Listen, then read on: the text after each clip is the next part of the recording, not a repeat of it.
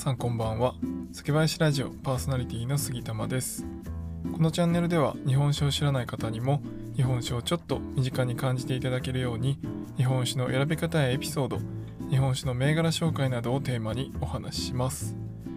えー、まず最初にですね昨日、えー、異業種コラボライブをさせていただきました、えー、本当に、ね、たくさんの方に来ていただいてありがとうございました。えー、まあ盛り上がりに盛り上がりですね。結局3時間ぐらいですね、えー、やってました。ちょっとね電波の状況が悪くてまああの最初セルジオさんのねウイスキーの専門家のセルジオさんのチャンネルでやっていてまあ30分ぐらいですかね、えー、皆さんにねハートをめちゃくちゃ押していただいて、えー、1万ハートを超えたところで突然切れてですね。でその後、えー、もう一回立ち上げ直してでまたね 1,、えー、1時間も経ってないかな。1時間ぐらいか。経ったところで、えー、ちょっとねセルジオさんのチャンネルの方がちょっと調子が悪くなってねあのコメントとかが見れなくなっちゃったので、えー、1回落としましょうかということで、えー、その時にですね、えー、1.6万回ハートをね 押していただいて、え合計もそこまででね、え合わせて2.6万回ですかね。本当に皆さんありがとうございました。でその後ね、えー、ちょっと会場を移してですね3次会、えー、コグネさんのねチャンネルでさせていただいてまあそこでも1時間半ぐらいかなやってたんですが、まあ、本当にねもう皆さんこう盛り上がってねもう3次会はねちょっとセルジオさんの、えー、ムスカーが出てきちゃってね、えー 聞いていただいた方はねえー、楽しんでいただけたら幸いですが、もうほとんどね、お酒の話はしてなかったですね。はい。ということで、えー、それぞれ、えっ、ー、と、1次会、2次会はセルジオさんのチャンネルにおそらくアーカイブは残ってるかなと思いますし、え3次会の様子は、えー、コグネイさんのね、チャンネルで聞けますので、えー、もしよければ、昨日ね、もし来れなかったという方がいらっしゃいましたら、ぜひぜひ、ゆっくり聞いていただければいいかなと思います。まあ、前半1次会2次会は割と、えー、ちゃんとねお酒の話をしてますので、えー、お酒に関することはそっちで聞いていただいてもうなんかこうワイワイ僕らねその喋ってたメンバーの、まあ、仲の良さを 分かっていただくのはそのコグネさんのね3次会の配信を聞いていただけると、えー、楽しんでいただけるかなと思います。本当たくさんの方来ていただいてありがとうございました。でえー、今回はですね、えー、ちょっと日本酒の話に戻りますが、まあ、日本酒に添加する醸造アルコールっていうものについてお話したいなと思っています。で、まあ、醸造アルコールに関して皆さんねどういう印象を持たれてるかはちょっとわからないんですが、まあ、まず簡単に説明すると醸造アルコールっていうのはサトウキビとかの、まあ、お砂糖を作る工程ですねその副産物のものとかからこう作られていますでまあ、連続式蒸留っていうね、まあ、こう蒸留に蒸留を重ねるっていうのでこうどんどんどんどんアルコール度数を上げていって純度を上げていって、まあ、95%ぐらいまでアルコール度数95%ぐらいまで醸造して、まあ、ほとんどアルコールですよねっていう風にして作られたものになります。まあ、あの簡単に言うと純度の高いアルコールにしていくっていうことですね。で、まあ、この匂いとかもねほとんどない醸造アルコールっていうものをまあ作るんですけど、まあ、これを日本酒に入れることによって例えば雑菌を防いだりとか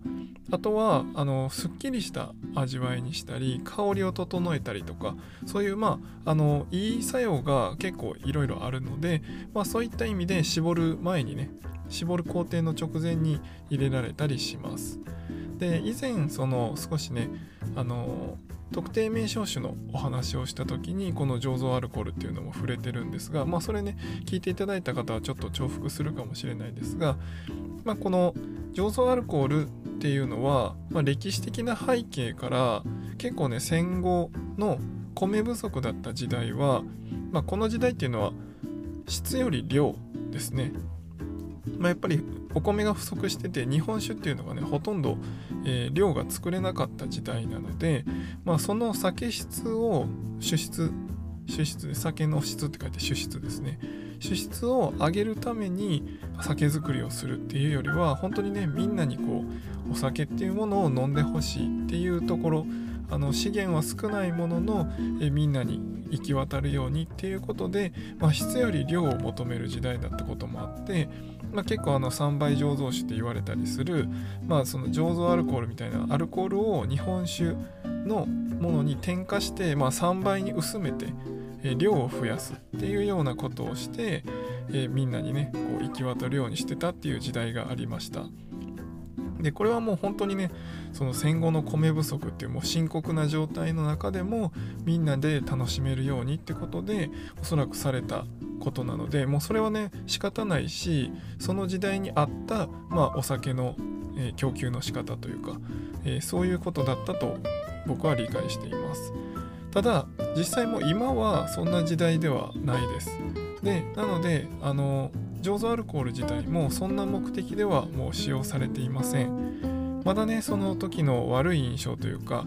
なんか日本酒を薄めるために醸造アルコールって入れてるんでしょって思ってる方もいらっしゃるかもしれないんですが、まあ、まずはそれはもう今はありませんよということをお伝えしておきます。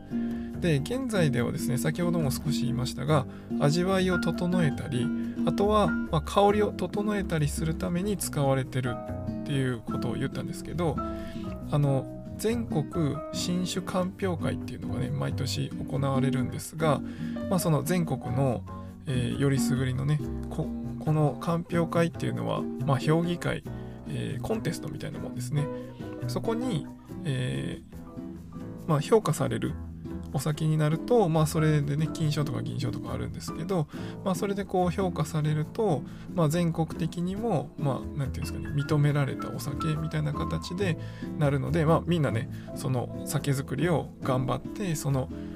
鑑評会で金賞を取ることにしっかりねこう頑張って酒造りをするんですけど、まあ、そこで金賞を受賞するような銘柄にも、えー、この醸造アルコールっていうのが入ってるのが結構多いですね。それはやっぱりその